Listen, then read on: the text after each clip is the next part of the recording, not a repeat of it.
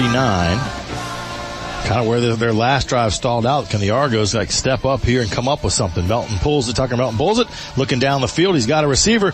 That's, is that not offensive pass interference? And I'll tell you what, Shannon Showers comes up with the I N T wow. in the end zone. And just like that, we saw this earlier in the year, Coach. Turn, turnovers back and forth. I think it was the North Green. Love to see the defense I N T in the end zone by Shannon Showers. That was uh, early in the third quarter, late in the third quarter, which was a pile-on for U W F at that time. We had Ravion Hargrove got a twenty-eight yard rushing touchdown, and then this with two eleven to go. Argos will set up at the West Owl forty-eight with the opportunity to keep this drive alive after the big thirty-two yard run from C J. Wilson. Wilson stays in there. He's had plenty of time to get his breath back. They'll pull it from his belly. They're looking downfield. Pee-wee slides forward. He's got a man deep. If he can hit him, it's David Durden, but he's going to run out of the back of the end zone. No, he didn't. Yeah, it looks like he says he got it. His helmet came off. He spikes the football, and he said, I got it. Did he drag a foot in? He did. One foot enough in N C double A or in um, uh, Division two, in, in Division one, two, but in college football, one foot is enough. David Durden gets a forty-eight yard touchdown reception in the back of the end zone. Helmet off. I mean, amazing play. Joining us now, uh, Brian Henry. He is the uh, U W F Director of Athletic Communications. Brian, welcome back to the Pensacola Morning News. Pretty much a highlight reel on that catch, right? Uh, that was one of the more exciting plays that I've, I've seen all year. It, it was pretty awesome. And not the, you know, not the one you expect. In fact, when you first watch it, you're like, oh, no, he didn't. Oh, yes, he did. We'll take that. Uh, also, um, uh, Ravion Hargrove, did I read this right? He did the uh, crane technique as his celebration dance in the end zone. Hey, they've all got their celebrations. But, uh, I mean, it's it's... when you score, you got to be happy about it. You got to celebrate. Don't be inside. So and it's one time. Well, Pete, Coach Shinnick said a couple of years ago. Somebody asked him was kind of. I think they were critical about maybe the way we won a game or something. And he just explained to him, winning a football game is hard work, and so we're going to celebrate when we win because it's a big deal. I, so, yeah, I, I couldn't agree more. Yeah, let there be some celebration to it. But this is a weird game. I mean, we had a couple of touchdowns, but how many field goals did we wind up scoring in this game? Uh, Griffin Sarah makes five field goals, which is a new new uh, U W F record, and it tied the conference record. So, I mean, we needed them all. Yeah. I mean, I, it's just kind of an odd one because I'm so used to us getting into the end zone, and I know he can make all kinds of field goals. I know he's an extremely talented kicker. We just haven't had to use him much this year, and then all of a sudden in one game, yeah, I mean, fifteen points. Yeah, I mean, a lot of that was West Alabama. They've got a really good defense, and they came in with the, I think it was like the sixth best red zone defense in the country. So it's not like you were just going to rubber stamp, get inside the twenty and then get into the end zone. Uh, I mean, they're a decent team. I mean, they just didn't have what they needed offensively.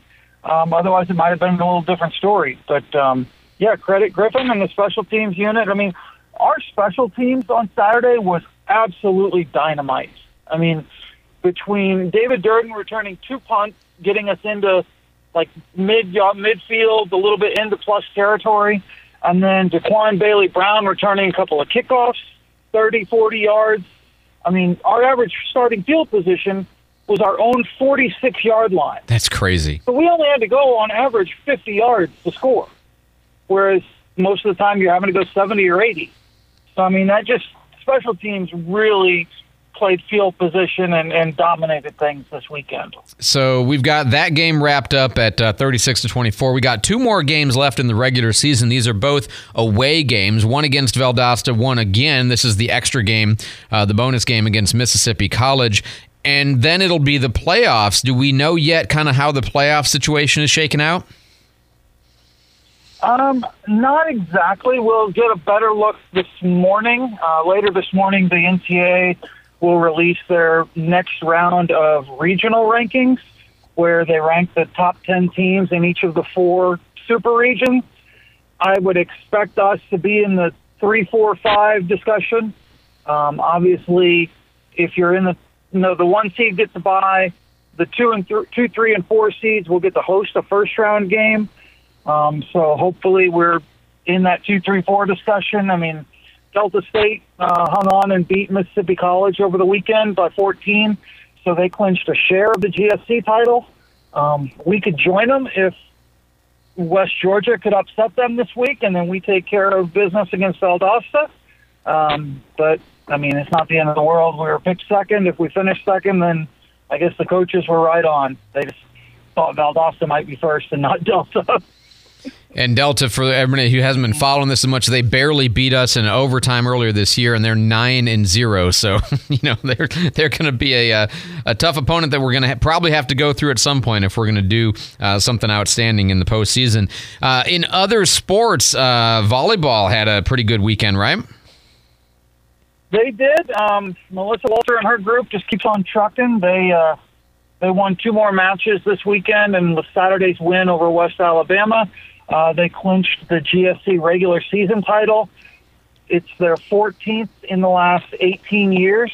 I mean, that is ridiculous with that team. That's just, yeah, I mean, that's unbelievable like, and, uh, proficiency.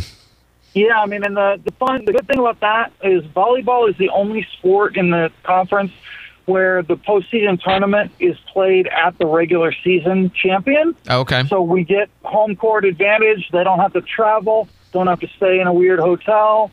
Um, they can sleep in their own beds, use their own locker room. Uh, so that'll be a fun time in a couple of weeks when um, when we host the G S C volleyball tournament once again. You know, this is something that I don't know the answer to. I always like to ask questions I don't know the answer to. From how far away do people get recruited? Do women get recruited to play for a, t- a team that is this amazing? Like, I, you know, I, I know we get players from all over the state, but I'm uh, I'm assuming we draw players from all over the country to play for the volleyball team. We do. I mean, and that's just one of those things that even with football, Um, when they started out, Coach Shinnick was like, hey, our recruiting window is Tuscaloosa to Tampa. But when you win, more people are going to reach out to you and want to want to be a part of it. I mean, we've got players. I mean, Britta Hibbs is from Wisconsin. Um, we've got players local, Spanish Fort, Mobile area.